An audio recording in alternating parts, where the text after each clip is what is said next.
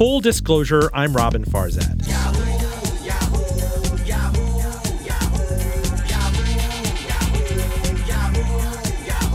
name a new Yahoo product that exists today that didn't four years ago that you are using. I mean, it's it just hasn't happened. Once upon a Y2K, Yahoo ruled the worldwide interwebs. Flush with 140 billion in market value, it spent freely on dead-end companies and executives. Though Yahoo survived the ensuing dot-com crash, Google and Facebook siphoned away its dominance in search and advertising. So, 21 years after its founding, Yahoo at its core is now worth under $3 billion. Fed up shareholders have forced the company to put itself up for sale. We'll talk to the most outspoken. Full disclosure, stay with us. Broadcast of Full Disclosure made possible by the support of Elwood Thompson's local market aspiring to feed the heart and soul of our community through a strong commitment to local and organic foods, located at the top of Richmond's Carytown, and you must try the Indian buffet lunch on Wednesdays. Visit them at elwoodthompsons.com. Joining us from the AV Club at Degrassi Junior High is Dr. Eric Jackson, Managing Director of Yahoo shareholder Spring Owl Asset Management, author of the famous 99 page presentation manifesto in December, telling the company that it needs to get serious about right sizing and putting itself up for sale. How are you, sir? Hi, Roben. Tell us the state of play right now. We are here on Monday. Bids are due for Yahoo. The company under Marissa Mayer has reluctantly put itself up for sale. Uh, what is the end game here? Until recently, Yahoo at its core was worthless, but now it seems to have some sort of stub value. Well, I think um, it's a very sad uh, situation. I think for uh, the company it's, it, that's really um, continued to bumble along, um, especially since the the current regime under Marissa Mayer took over almost four years ago. Uh, it's it, it's things are so bad that it's at this state where it's it now has this committee that's effectively put itself up for sale, and I think although I've been following the company for a long time, uh, and it's had lots of fits and, and starts, and um, seemed you know it's stayed independent this long. I I doubt that Yahoo will exit 2016 as an independent company. Is we are the tra- we're on the tracks, we're rolling down them, and uh, this thing is going to happen, I believe. Eric, Time Magazine anointed you Yahoo's loudest critic. Uh, what's beautiful is that you really fight above your weight. It's not like you're out there toting billions of dollars worth of Yahoo stock and saying, do this or else I, I, I sell or I demand more board seats. You've mastered kind of this art of taking you know, you, you have a you have a hedge fund that splits time between New York and Toronto, but you have this great big megaphone that you use in terms of writing and uh, engaging the likes of the Wall Street Journal and Recode and Business Week and everybody else and appearing on financial television. Tell us how that works. Well, I think you know you got to have credibility when you speak obviously. Um, and uh, fortunately or unfortunately i've been following yahoo really closely for for a decade. I've been you know a shareholder um, for the most part um, for that same decade. And so i've gotten to meet a lot of people that work uh, work at yahoo and worked at yahoo over the years and heard lots of information about the company and the situation. So i, I like to think when i speak um, you know it comes from a comes from a place uh, where it's a, it's pretty reasoned and it's sort of difficult to turn away from it. And uh, you know what what's also gone on in these last 10 years is that you know we live in a world which is just increasingly transparent. When i started following yahoo you know having a blog was kind of unique. Um, but now uh, you know we can all tweet and uh, you know within seconds our thoughts are shared with the world. And i think in in in a in a world where there is so much transparency if you, if you have a valid argument to make, whether it's about a company or it's about some particular topic, I think it just becomes more and more difficult for the powers that be, like a board of directors or a CEO, uh, to just turn away from a, a, valid argument. They they have to they have to answer to that argument. They have to answer why they've done things a certain way. And I think that's been uh, you know that's happened over these last couple of years at Yahoo. And I think that's you know they've managed current management's had a difficult time answering tough questions. Now, you should explain that Yahoo itself, when you look at the headline value of, of its market capitalization today, uh, the entire company, the entire balance sheet, the entire you know assets minus liabilities, and and as a going concern is worth $35 billion, overwhelmingly because of its fortuitous stake in the Chinese internet behemoth Alibaba. Um, now, that's something that Marissa Mayer was not responsible for. The stock uh, ran up uh, parallel, kind of as an arbitrage with Alibaba shares. What you are focusing on is Yahoo Core, the portal, the various acquisitions that they've rolled up over the years Yahoo News, Yahoo Sports, Yahoo Finance, uh, Katie Couric's video series. And you've been contending all along that that's uh, right now valued worthlessly and, in fact, way overstaffed. Well, yes, and, and, I mean I'm all for value, Roben. you know, wherever that value comes from, and certainly when I look at the stub of the company uh, and the, the Katie Couric uh, aspect of the company, uh, it's you know although it is a dinosaur. I mean, people have been saying Yahoo's a dinosaur for over ten years. They were saying that in 2006, so nothing's changed, and yet it's this third most trafficked website in the world. Uh, there, you know, any any unicorn in Silicon Valley would die to have the amount of traffic that Yahoo does every month. Any media company today still would love to have all these people coming to their website, even though it's a so-called dinosaur. So I I, I do think there's uh, a lot more value in that stub business or core business than than what is being represented in the stock price. But I, it's not. I'm not entirely uh, ignoring these investments that they've made in in uh, Alibaba and also Yahoo Japan because a big part of potential uh, value in those investments is basically it when those stakes get monetized what are going to be the taxes that are owed on those stakes? Um, you know right now you know if there's a there's a straightforward way where yahoo could just up and sell them and they pay the maximum amount, amount of taxes on those stakes. But there are other ways where if for example yahoo sold them back to those to those owners uh, the the the size of the tax bill would be less. And so I'm I'm all in favor uh, for all shareholders of seeing you know the minimum amount uh, ha- having to be paid for that, and that could be end up being a heck of a lot more than the increased value potentially that someone's going to pay for the Katie Couric part of Yahoo. Sure. Now I understand that you are a genteel Canadian you're really polite. I try to I try to goad you on the twitters to kind of go after the Lakers or to to you know troll people. Um, you're doing this. Uh, you did it very eloquently in a 99 page SlideShare presentation, very bulleted, very footnoted, backed by facts. But I would like you to take a minute or two, an indulgent minute or two, and, and slam me Roben Farzad for not pursuing a job with Yahoo circa 2012 when Marissa Mayer came in because I see that it's been just an exceptional compensation gravy train. Um, there was one executive that she brought from Google, was it Henrique de Castro, who worked for all of 15 months. It didn't work out with Marissa. She got $58 million. She negotiated a great contract for herself when all said and done for her service at Yahoo when you're arguing she did not build value at the core Yahoo. She's going to get what, 120, 130 million dollars?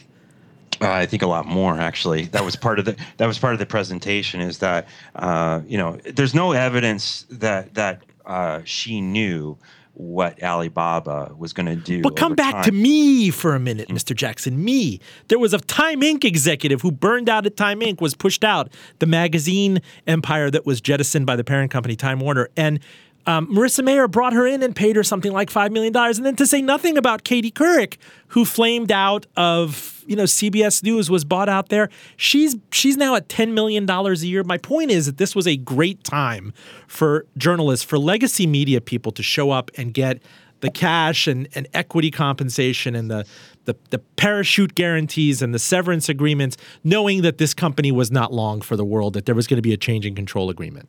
Uh, but Roben, you know, you had to be the right type of journalist. You had to be the apple of mayor's eye to get that kind of offer.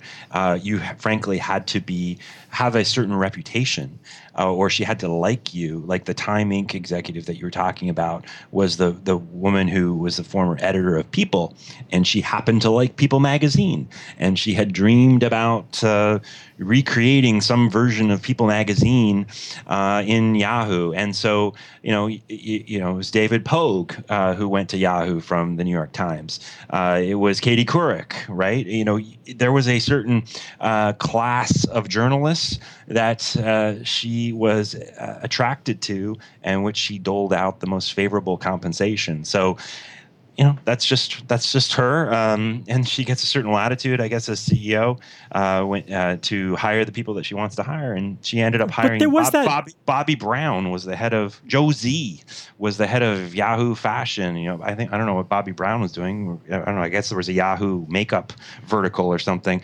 But it, it was all these these types of folks that she had seen at the metlife or sorry, Met uh, Gala ball that, that she goes to, or in Davos, and she kind of wanted to surround herself with it, and it's ended up being, uh, I think Vanity Fair just wrote about this a couple of weeks ago, a, a big disaster.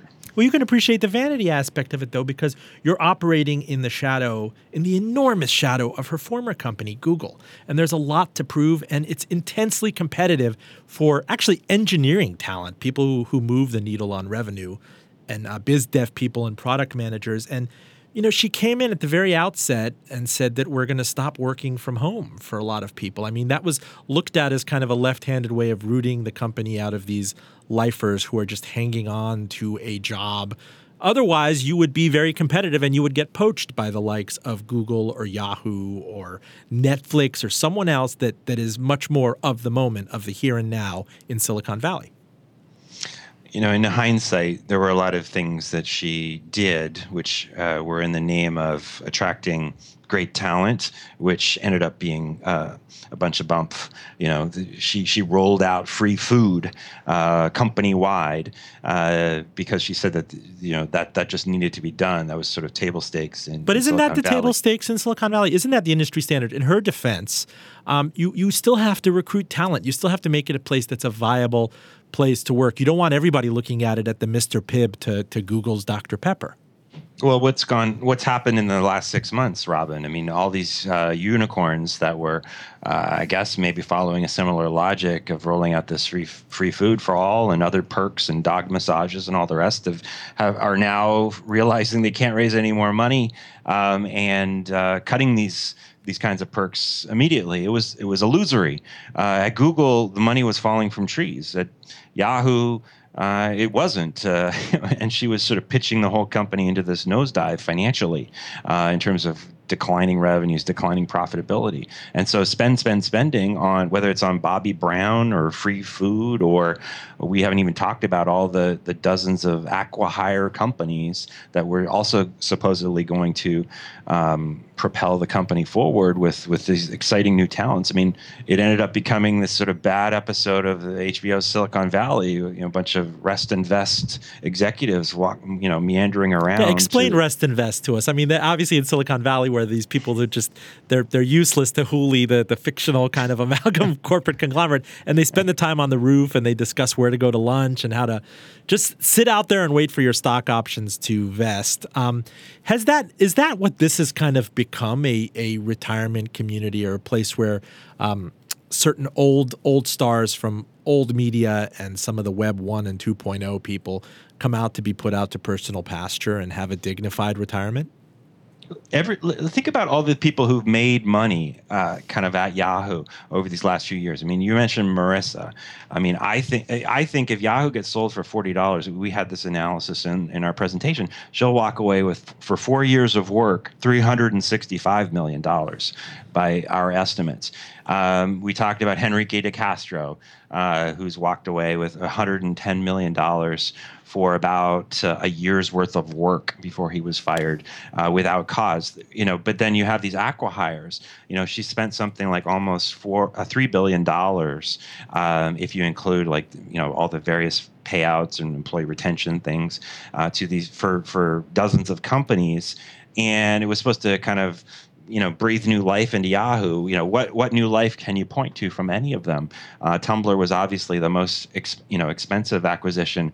Think of the friends that of uh, of Marissa's at the VC firms who sold their these companies to Yahoo for big ex, exits.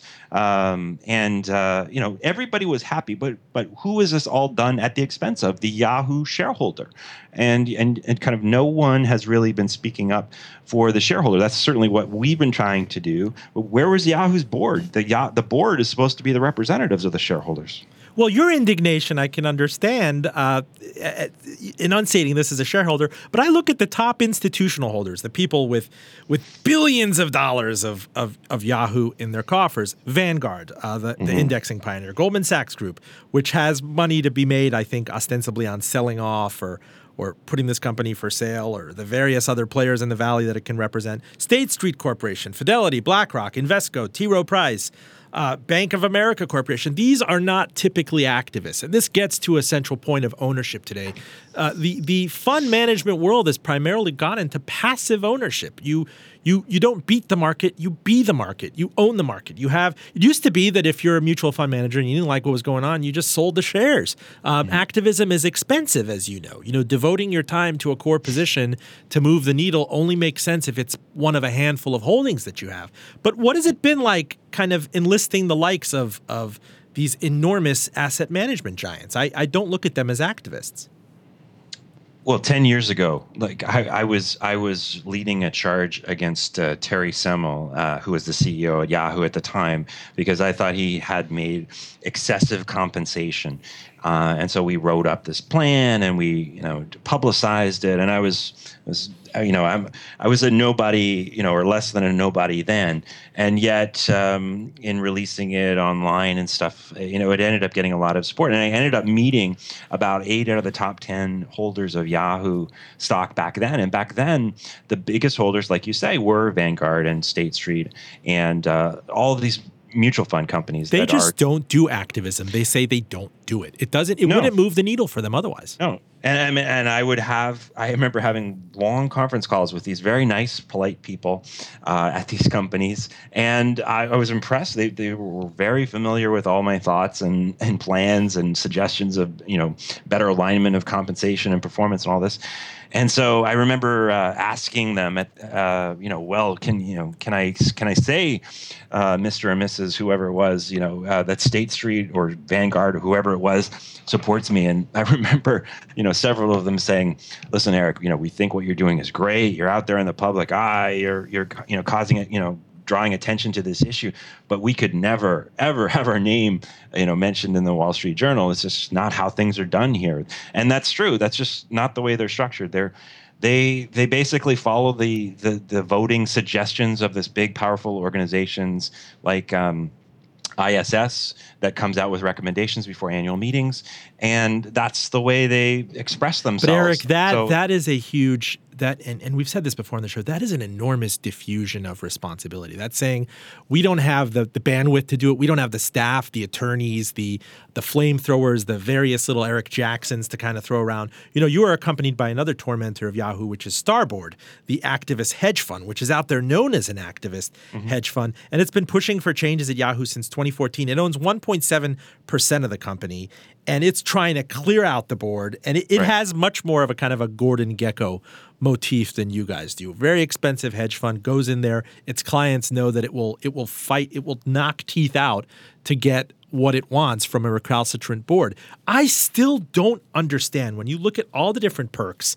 in terms of salary, the people who are paid, the enormously um, inflated workforce, which even Marc Andreessen, the, the other the other VC out there, was on the record as saying that this company has way too many people. The free food, uh, mm-hmm. the the Met Ball that you know she wanted to be seen at, giving everybody an iPhone, which is somewhat understandable, but then blowing two million dollars on Davos.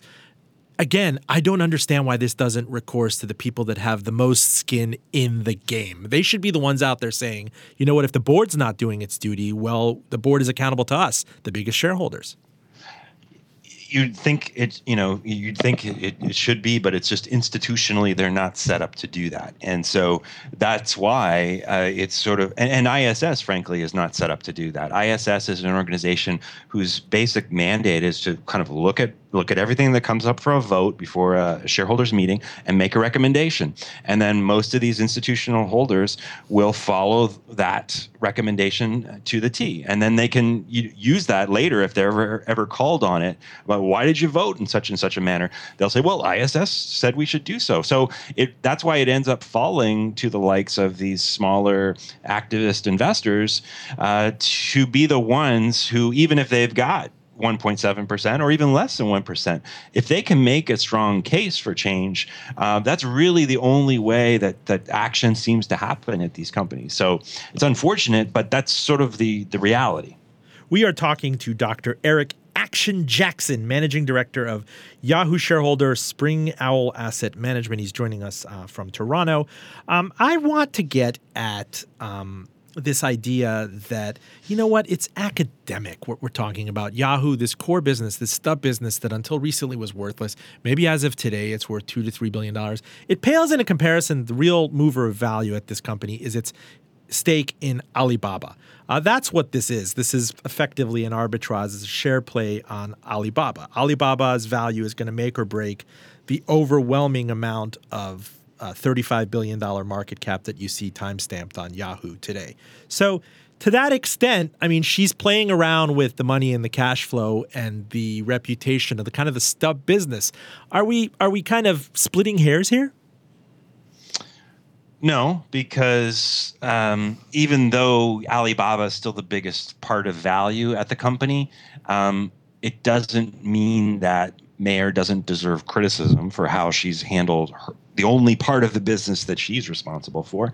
But more importantly, you know, the, the whole this is an exercise to create value. It's not a sort of an you know a protest exercise or an academic type exercise. And so there is still value that needs to be created from the Alibaba stake. There is value that needs to be created from from the core business, and and they just have not done that yet. And so um, when I am you know pounding the, the, the, the, table, you know, suggesting they do X and Y, you know, it, it's really, or Starboard does the same. I mean, it's really to force some sort of action. That's, that's, that's, it hasn't happened yet. It needs to happen. And if nobody speaks up and nobody continues to speak up, you know, Mayer has a, has a history of just, you know, doing nothing. What do you see in terms of your recommended levers for her to pull or, or, or whatever management what would Yahoo be worth today, or what should it be worth, say, six or nine months down the line, an implementation plan versus the 36 and a half dollars it's worth today, which accrue, which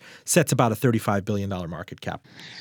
Uh, I mean, this this is a stock that could easily be between fifty and sixty dollars. So it's you know not quite a double from where it is currently, but you know that's significantly higher. So and the way that it it could be there is if uh, this basically Yahoo's business, like like a lot of other kind of older internet business businesses and, and other other older businesses, they get valued as a as a multiple of their profitability. So most people they look and say, how many how, how much in profits is this company doing a year?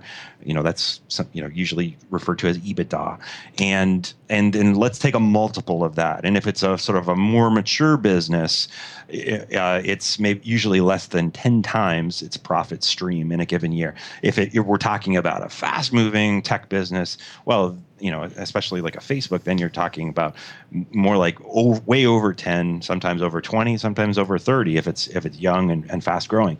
And so uh, in the case of yahoo you'd say well this is a business that was doing a billion and a half in profits before mayer took over a few years ago but it's like you were saying it's still horribly overstaffed. They waste a lot every year on on costs, not just for the free food, but just on people, sheer people, which you know any any outside buyer looking in would say, boy, if we buy that business, we're going to immediately cut you know X thousands of people away.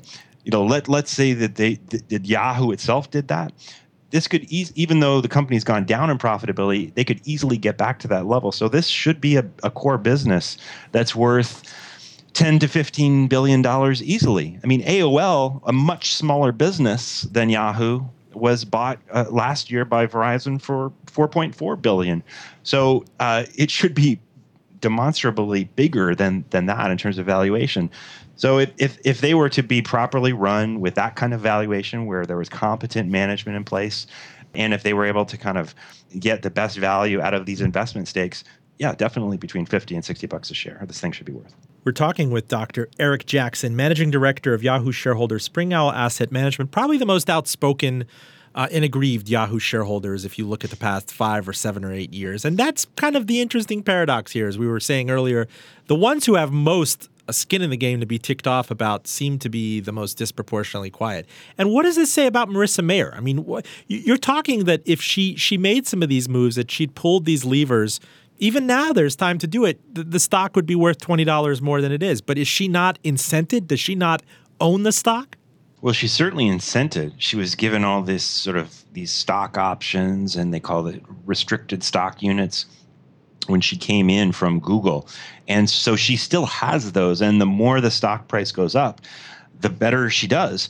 Uh, so she's got skin in the game, but I guess it's almost Roben the difference between found money you know, versus you know digging into your own pocket and putting your own your own hard-earned dollars at risk. I think what's probably the case with her, and, I, and it's not just her, but I think most CEOs of Fortune 500 companies is that you know the, the, executive compensation just keeps going up and up every year, and if you you're you're already kind of money good on I don't know what I don't know what her her package is worth now, but probably you know well over a couple hundred million. I mean does the extra 50 million potentially or 100 million motivate you further? I, I don't know. So that's uh, you know she i think it's more like i think one of the reasons why she's been loath to just up and sell the company is that you know money is not really the issue. What i think what she really enjoys is sort of the perks of of running a big so-called big company like Yahoo. I think she really enjoys being the CEO of a 30 plus billion dollar company, even though she's really only the CEO of a what did we say a two, $2 billion company. right. company. So you know it's great to be able to sponsor Davos. It's great to be able to you know to sponsor the Met Ball. And, and what what is she going to do the day after she's no longer CEO of Yahoo? You know, is she going to just be an entrepreneur in residence at some VC firm? Is she going to go be a CEO of a private little company like Jawbone? You know, this is a this gives a lot of psychological uh, you know benefits to to a CEO, including Mayer, uh, not just the money. Well, she was brought in after all. Uh, in the wake of activist pressure in 2012. Um, and there was a CEO there, interim CEO Ross Levinsohn, he was looked at as being the leading candidate for the job, but this kind of dark horse bid came in at the last minute, and everybody's like, "Wow, you're bringing in this uh, this Google pixie dust," because she had a decorated run at Google, which was the industry standard for kind of what Yahoo could become. Um, so, where was the responsibility at the outset to say, you know what, we're bringing you in, but I need you to buy stock? I understand you're already independently wealthy. She, uh, I don't know if she divested her Google stake. Um, you you have to kind of align incentives with the shareholders there. Again, I know this goes back to finance 101 and corporate governance 101, but really walk us through what went wrong at the outset because I'm seeing that maybe expectations weren't put out there. Maybe she didn't get that they were completely behind on these things and they had a huge legacy rump staff that she had to get rid of. Well, I guess there are two things. One is just, um, you know, why did she get the job and what were the expectations? And then secondly, you know, sort of how should she have been paid? So I think I think one of the problems now, looking back, is you know, is that uh, anytime you hire a quote star CEO, um, there's there's we've had lots of case studies where this hasn't worked out in corporate America. Like think of Bob Nardelli, uh, who didn't get the top job at GE, and then he goes off to Home Depot um, as the star. I mean, Carly Fiorina when she left Lucent to join HP um, are some kind of you know, yeah, when you bring in a star hire um, and you're right. thinking that that star value alone will, you know, as opposed right. to maybe you needed a blocking and tackling person, maybe you needed a less charismatic person to go in there and and and hive off parts of the business and fish or cut bait. Right. And I think there's more deference that comes with a star CEO, right, by the board. Then they think, well, you know, they obviously they are brilliant and we are lucky to have them. And so we got to give them a wide berth and letting them do what they want to do. Oh she wants to hire henrique de castro?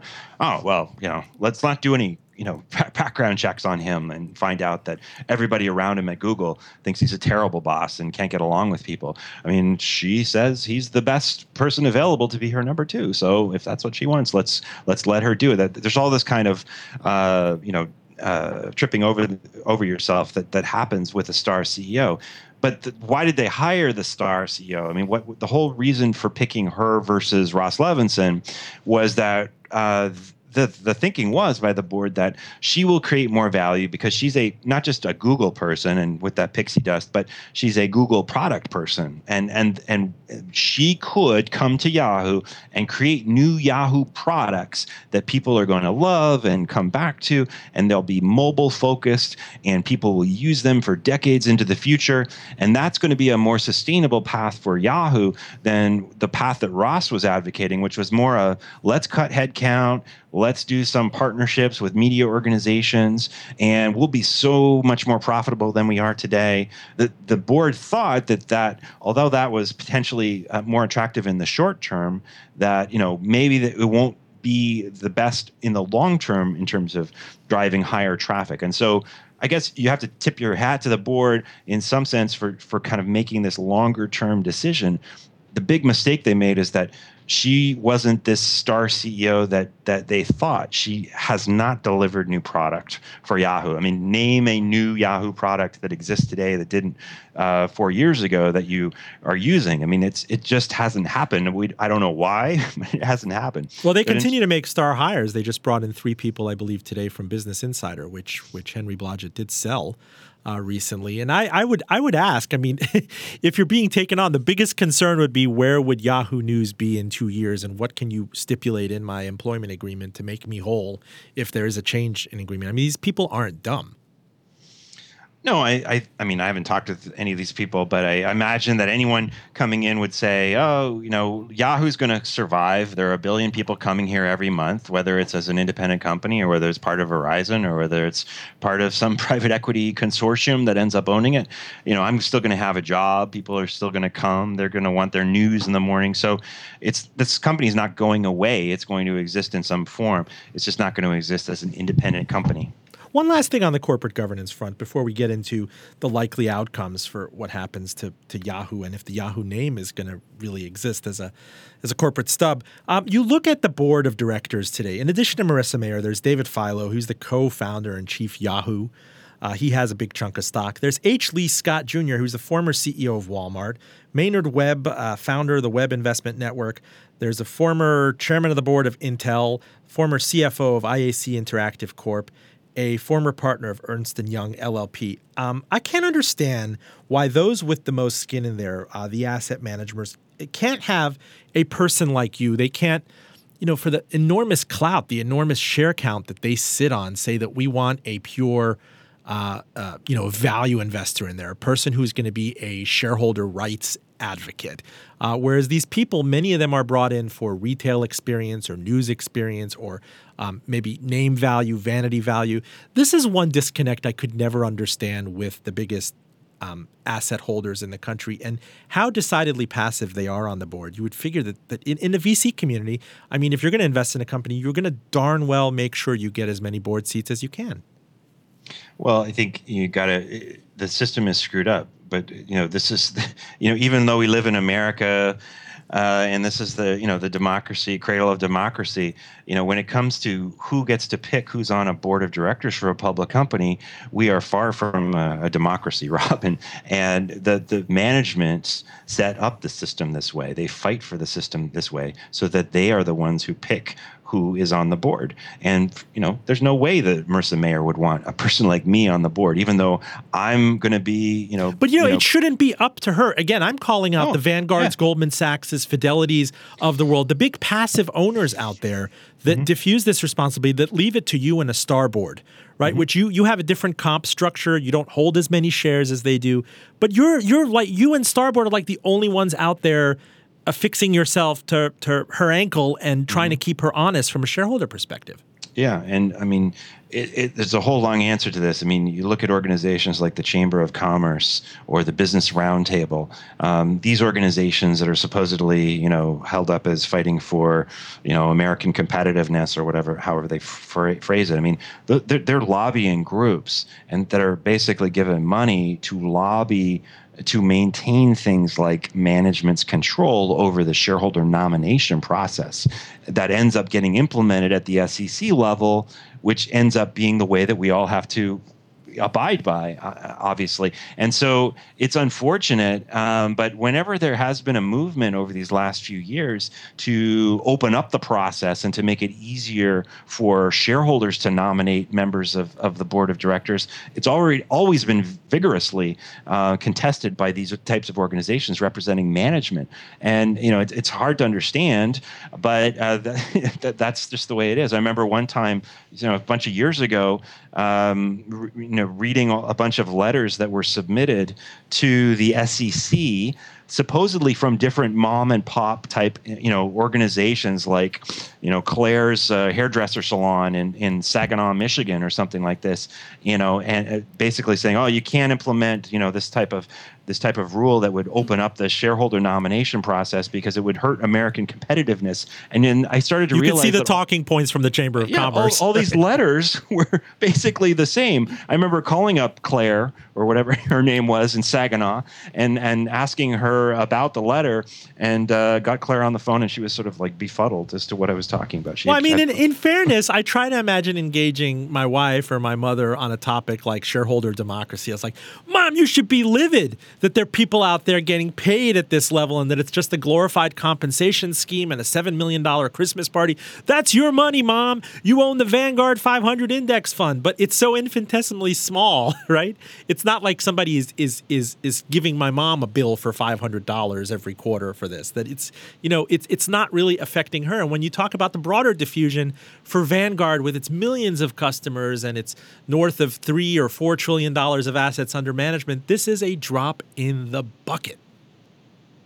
Yeah, it's unfortunate. I mean, and I think the the powers that be, you know, rely on this complexity um, to basically maintain the system as it is.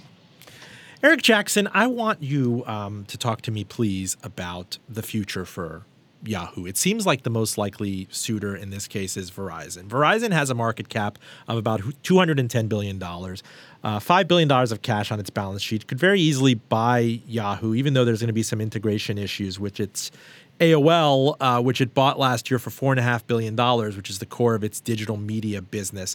It seems like this is kind of a convenient place for a dying web company to go to kind of have a semi dignified death. It's a unionized shop. On the one hand, they're fighting uh, striking workers from its landline business. On the other hand, they realize that they are the leading mobile company in the United States, and there's going to be a big push to monetize the intelligence and the network that they have. Um, even with stub players like AOL and Yahoo, how do you see this working out? Well, Verizon, even though it's very big, very powerful, I mean, they also have to think about their own future. They are thinking about their own future, and um, at, at an AT and T or a Verizon level, you know, they're they're threatened by the likes of uh, Google who continues to expand beyond just search to new kinds of services, Wi-Fi enabled, you know, competitive uh, communication services that sort of are, are, alternatives to, you know, the, the, the traditional ways that we would use Verizon to to talk with each other or communicate with each other.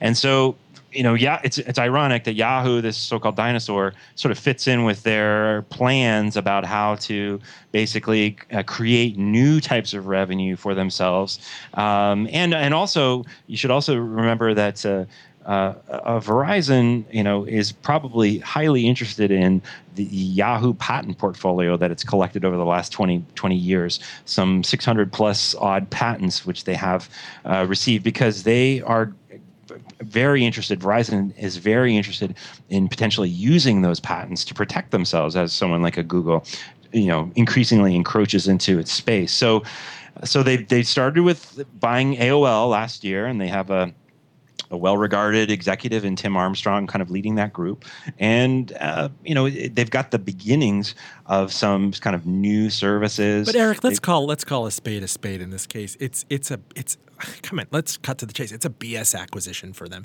They're never going to be judged on this business as much as their industry morphs. They're not being judged on landline or FiOS. They're judged as a wireless company and wireless additions. And this is kind of a diversion for them. Huffington Post is now owned by Verizon. Nobody's going to care about the readership at Huffington Post if they break it out in an income statement. True, but they do care. You know, I think Verizon does care very much about new types of services like its Go 90 service, which is like its over the top um, alternative to the big bundle that you would pay Comcast for in terms of having content uh, delivered to through your cable pipes every month. They want to sort of be on the cutting edge of creating new types of services that you might get over your phone, your Verizon wireless phone, or through uh, your FiOS connection, uh, and to have kind of a tighter tie to their brand and organization and that's going to survive you know once once we fully get off the the cable big bundle uh, bill 80 bucks a month bill to whatever is going to come next in the new over the top world. So so it's small today for sure but i think they have got big plans and you know, if if they didn't have big plans, I doubt very much that some someone like Tim Armstrong would still be working there a year post acquisition the way he is. Sure. I think he sees something there, uh, and probably I, I would guess like he has his eyes on potentially taking over one day as the CEO of the entire company. Now, initially, about 40 firms had expressed interest in, um, you know, taking a nibble, uh, looking at the books uh, at Yahoo. That's been whittled down significantly. Google parent Alphabet, Comcast, AT&T, Barry Diller's IAC Interactive. Um, all these guys have effectively uh, decided to pass on it, including Time Inc., the legacy um, magazine business, where there was a connection. Maybe maybe Marissa Mayer was starry-eyed. She has an executive there, I believe, was it Martha Nelson that she brought mm-hmm. in from Time right. Inc. So there's an affinity, and maybe she thinks she can do something with it. And if you look at Time Inc., uh, they want to be known as a video company, as a content company anywhere. There was a rumor last week that The Guardian might come in after them, the, the Guardian, the UK tabloid, which has mm-hmm. an enormous web presence in the US. Um, which one of these makes most sense to you? Um, and then obviously the, the, the, usual suspects, the private equity consortium, the financial engineers who can come in and Fisher cut bait, sell off parts like so many sides of beef. Well, uh, any private equity firm or you know one of these uh, entities, smaller entities like Time Inc., um, and they would have to team up with like a bunch of private equity firms to be able to afford to buy Yahoo.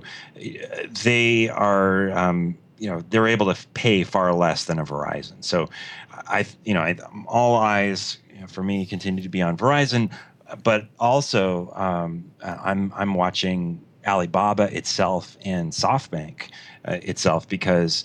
Um, Yahoo, in addition to its Alibaba stake, owns a stake in Yahoo Japan, where it's you know it owns 35% of Yahoo Japan, while while SoftBank owns you know a, another uh, stake of similar size in Yahoo Japan. So there's I think there's a lot of potential that one of those two players or both uh, could get into the mix here before before things are finalized and say, hey, well, if you know if you're going to do this transaction and Verizon's going to start to to you know own Yahoo from now on, like we want to use this opportunity to come back and buy these stakes. Inter- interestingly enough, SoftBank SoftBank is the majority holder of Sprint, the struggling uh, Verizon competitor in the United States.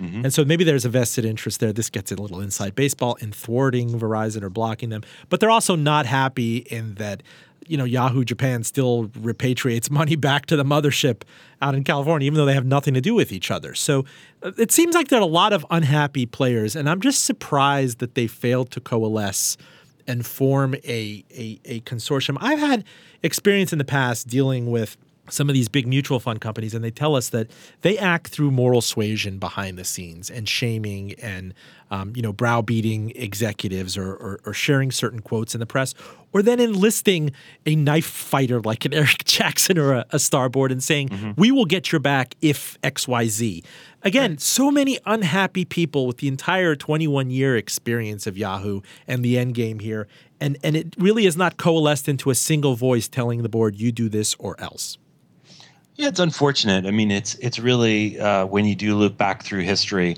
and Yahoo's not the only big successful company that's you know fallen into this trap. I mean, think about America Online, where you know bo- both America Online, AOL, and, uh, and Yahoo uh, really had the world by the tail in the sense of you know you think of these services that they almost they almost had a monopoly on in the late 90s like instant messenger you know be, way before skype or all these you know whatsapp and all these things you know america online really was facebook before facebook and yet um, you know they just they, they were not able to kind of make it work i mean yahoo, yahoo famously had a deal had a handshake deal with mark zuckerberg to buy Facebook in 2006 for a billion dollars. Say that again. Uh, Say that again. Yahoo had a chance to buy Facebook for how much? One billion dollars. But then we can't know if the Facebook then would have turned into the Facebook of today, right? If they would have messed no. that up, because they could have bought eBay as well. This was this goes back years yeah. ago to one of these aggrieved executives at Yahoo wrote mm-hmm. the peanut butter memo. What was it? Uh, peanut butter know, manifesto. The peanut yeah. butter manifesto. We're spreading ourselves too thin, and then he right. he kind of went away, and then other acquisitions were done. I, I can't put a number on how many failed acquisitions. You know, you could always take well, the counterfactual. Yeah, I mean, they, they were playing footsie with Google in the early days of like say 2003. Uh, you're right about eBay. You're right about Facebook. You're right to say, "Oh, would it have worked out?" Yahoo's such a bureaucracy. even Mark, even Mark Cuban, back in the infancy of Yahoo, if yeah. I remember in the late yeah. late '90s, was like, ha, "Suckers! I but, sold but, you this." Was it Broadcast.com? I don't. I don't even yeah. know the. You need a program like Hot Jobs. Tumblr, right? right. Um, uh, you know, I, I, I, But then look at look at uh, Flickr, Alibaba, right? They, so they make a billion dollar uh, investment in Alibaba in 2005 and you know like look at it today. I mean basically it's 10 years later 10 plus years later it saved the company. So you know if if you know things just could you know we'll we'll never know. But uh, you know they were in such a, a, place to succeed. And and and, the, and and not only that you think about the talent that worked at yahoo. Jeff weiner who's now the ceo of linkedin. linkedin you know, he was he was one of uh, Terry Semel's uh, lieutenants, uh, you know, and worked at Yahoo for a I, bunch I do of years. think about the diaspora, Kevin Krim and Jeff Weiner, all these other people mm-hmm. who have who've left, and you talked about that very ominously here. The fact that the best fifteen percent of the performers have kind of left. That's the way the valley works. If you're good, you get poached. You don't stick around for the place to start stinking. Yeah, it, I mean, so it's it could have been so much different. The fact that it wasn't, you know, is sort of a cautionary tale, I think, for all organizations. You know, even look at a Facebook today that seems to have the, you know, the world that dominant, right. you know, dominant in so many ways, and we just can't imagine a world where it's not. Well, you know, don't get too high on yourself. You only have to look across the 101 to kind of see what what could, can happen when when when you when you do that over time. You read my mind actually on that final point. In the few minutes we have left, you think about the stars of yesteryear: Excite@Home, Lycos. Um, gosh, you know, I, I forget. In addition to AOL, all the different players. I mean, AOL AOL has Netscape underneath it. AOL was so big at one point it acquired the biggest media company in the country, and all these players failed. You know, there's that old you know bromide: innovate or die. And in, in their defense, a lot of these companies throw money at acquisitions. And um, these acquisitions are ultimately written down, and, and no one's there to kind of hold their hand to the fire and say, You did this. We're not trusting you with shareholder money again. What do you see happening to the kings of the heap?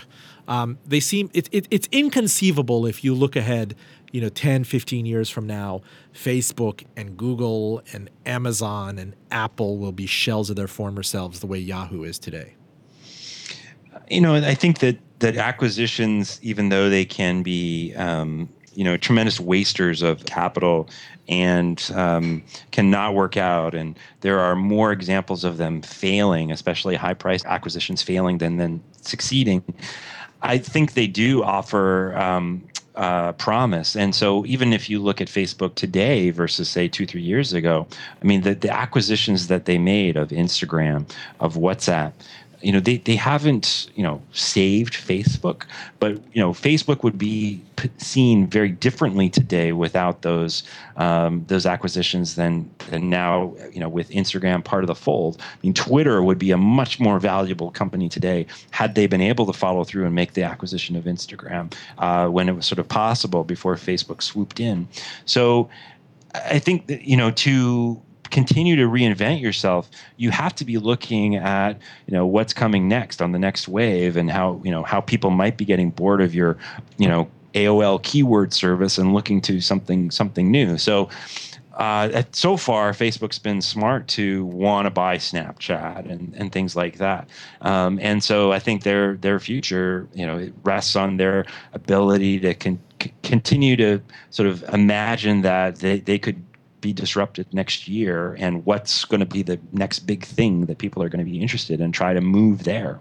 Um, the oculus rift i mean that was part of the reason for for doing that years before uh, we finally got to that type of reality. So if they can, can keep doing that um, that'll be great for them. Uh, history though suggests that that becomes increasingly more difficult especially once you know founders step out of the way all you listeners out there, that's unusual fire in the typically icy veins of a Canadian. Um, Eric Jackson, Dr. Eric Jackson, managing director of Yahoo shareholder Spring Owl Asset Management. Thank you so much for joining us today. Hey, thank you, Roben. Full disclosure our engineer is John Valentine. We are on NPR One, WRIR, iTunes, ACAST, SoundCloud, and Stitcher.